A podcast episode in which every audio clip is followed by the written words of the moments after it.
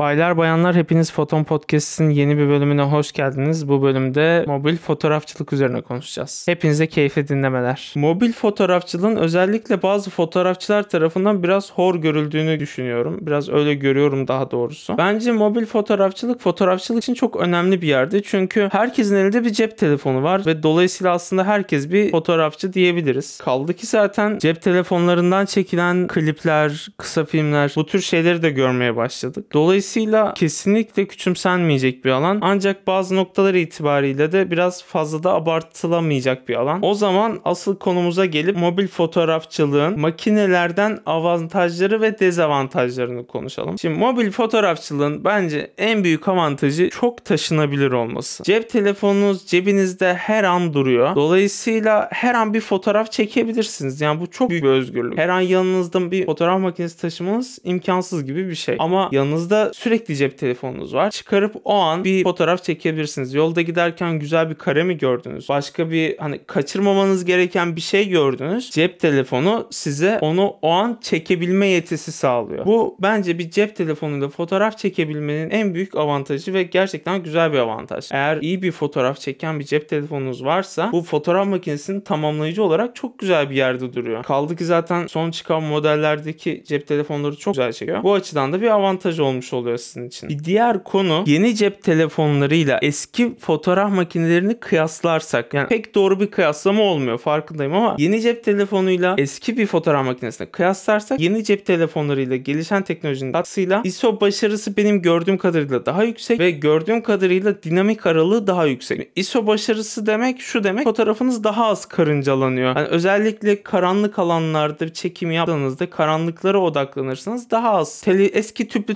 televizyonlardaki karıncalanma gibi daha az karıncalanma görüyorsunuz. Dinamik aralık dediğimiz şey ise en basit tabiriyle karanlık ve aydınlık alanların iç içe olduğu bir fotoğrafta ya da bir sahnede aydınlıktaki renklerin ve ışığın daha doğru, karanlıktaki renklerin ve ışığın daha doğru olması anlamına geliyor. E tabi bunlar teknoloji geliştikçe gelişiyor. Elimizdeki telefonlar genelde hani çok eski olmuyorlar. Çünkü belli bir seneden sonra telefonu kullanamıyorsunuz. Ancak bir makineyi çok uzun seneler kullanabilirsiniz. O yüzden hani çok eski bir fotoğraf makinesiyle çok yeni bir telefonu kıyaslamak bu bakımdan belki çok da doğru olmayabilir. Yani avantajları diye girdim ama aklıma gelen avantajlar bu kadardı o fotoğrafta. Şimdi makinenin avantajları ya da mobil fotoğrafçının dezavantajlarına gelecek olursak ilk bahsetmek istediğim şey mobil fotoğrafçılık hiç profesyonel durmuyor. Şimdi burada ne demek istiyorum? Biz tabii ki de gidip fotoğraf makinesiyle şov yapmıyoruz. Ancak ya atıyorum mesela sokakta bir şey çekiyorsunuz. Bunu cep telefonuyla çektiğiniz zaman hani ya sen ne çekiyorsun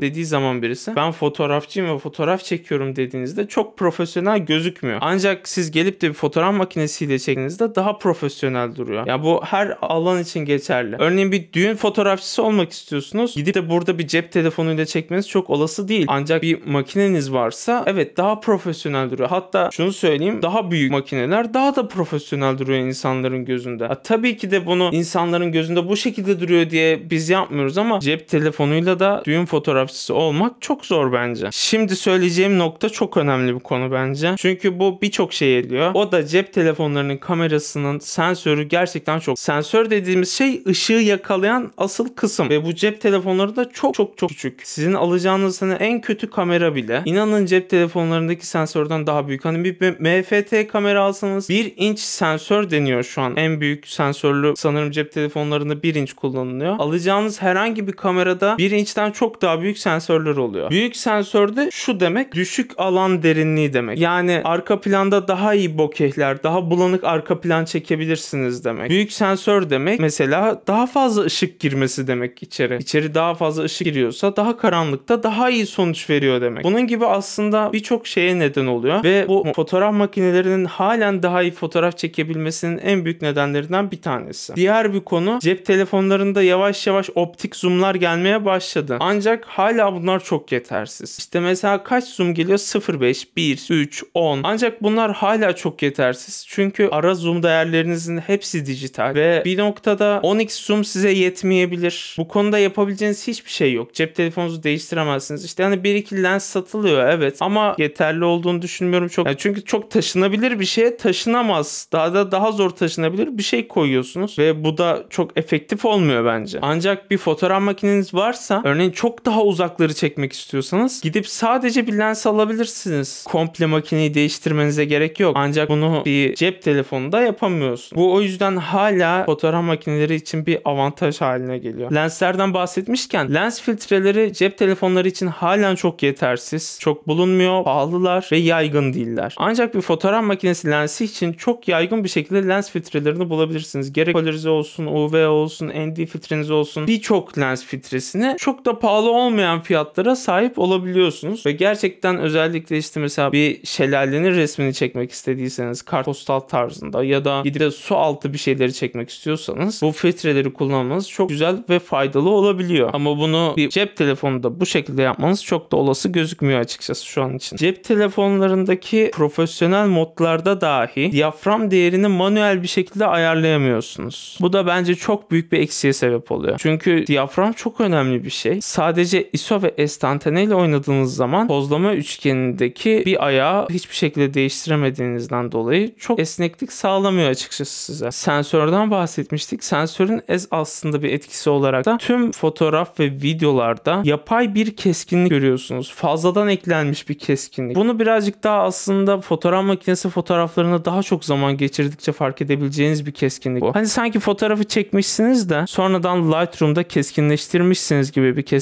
ve bunu istemiyorsanız da kapatmak için ancak üçüncü parti uygulamalarla vesaire çalışmanız gerekiyor. Kaldı ki zaten bunların kullanımı da çok yaygın değil. Bir diğer olay da fotoğraf makinelerinde gerçekten ortada bir ticaret dönmesi. Ticaret derken para kazanmaktan bahsetmiyorum. Şundan bahsediyorum. Bir fotoğraf makinesi aldınız. O ara portre çekmeyi çok seviyorsunuz. Gidersiniz bir prime lens alırsınız. Düşük diyaframlı. Gidersiniz portrelerinizi çekersiniz. Daha sonrasında canınız uzakları çekmek istiyordur. Satarsınız portre lensi. Bir zoom lens alırsınız. Uzakları çekersiniz. Daha sonrasında canınız bunu da çekmek istemez. Dersiniz ki ya ben yapıları çekmek istiyorum. Gidersiniz bir geniş açı alırsınız. Yapılara girersiniz. içerileri çekersiniz orayı burayı. Sonra bakarsınız fotoğraf makinesi size yeterli gelmiyor. Gidersiniz fotoğraf makinesini satarsınız. Yeni bir makine alırsınız. Hani bu şekilde ihtiyaçlarınıza göre lensleri ve makinenizi değiştirebileceğiniz bir esneklik sağlıyor size fotoğraf makinesi. Cep telefonu için durum bu şekilde değil. Ya benim canım aslında çok bunu çekmek istemiyor. Ben birazcık daha uzakları çekmek istiyorum. Şu iPhone'u satayım da Samsung alayım uzakları çekeyim. Böyle bir dünya yok. Çünkü yapabilecekleri maksimumlar belli bunlarda. Bir alet satı yerini satın aldığınızda yaptığı şeyin maksimumu çok değişmiyor. Hatta şuna bağlı olarak da, e, cep telefonundan bir fotoğraf makinesine geçtiğinizde inanılmaz bir kalite yükselişi yakalıyorsunuz. Ancak orta düzey ve yüksek düzey fotoğraf makineleri arasındaki kalite yükselişi cep telefonuyla bir fotoğraf makinesi arasındaki kalite yükselişi kadar fazla değil bence. Yani logaritmik bir artış söz konusu gibi duruyor.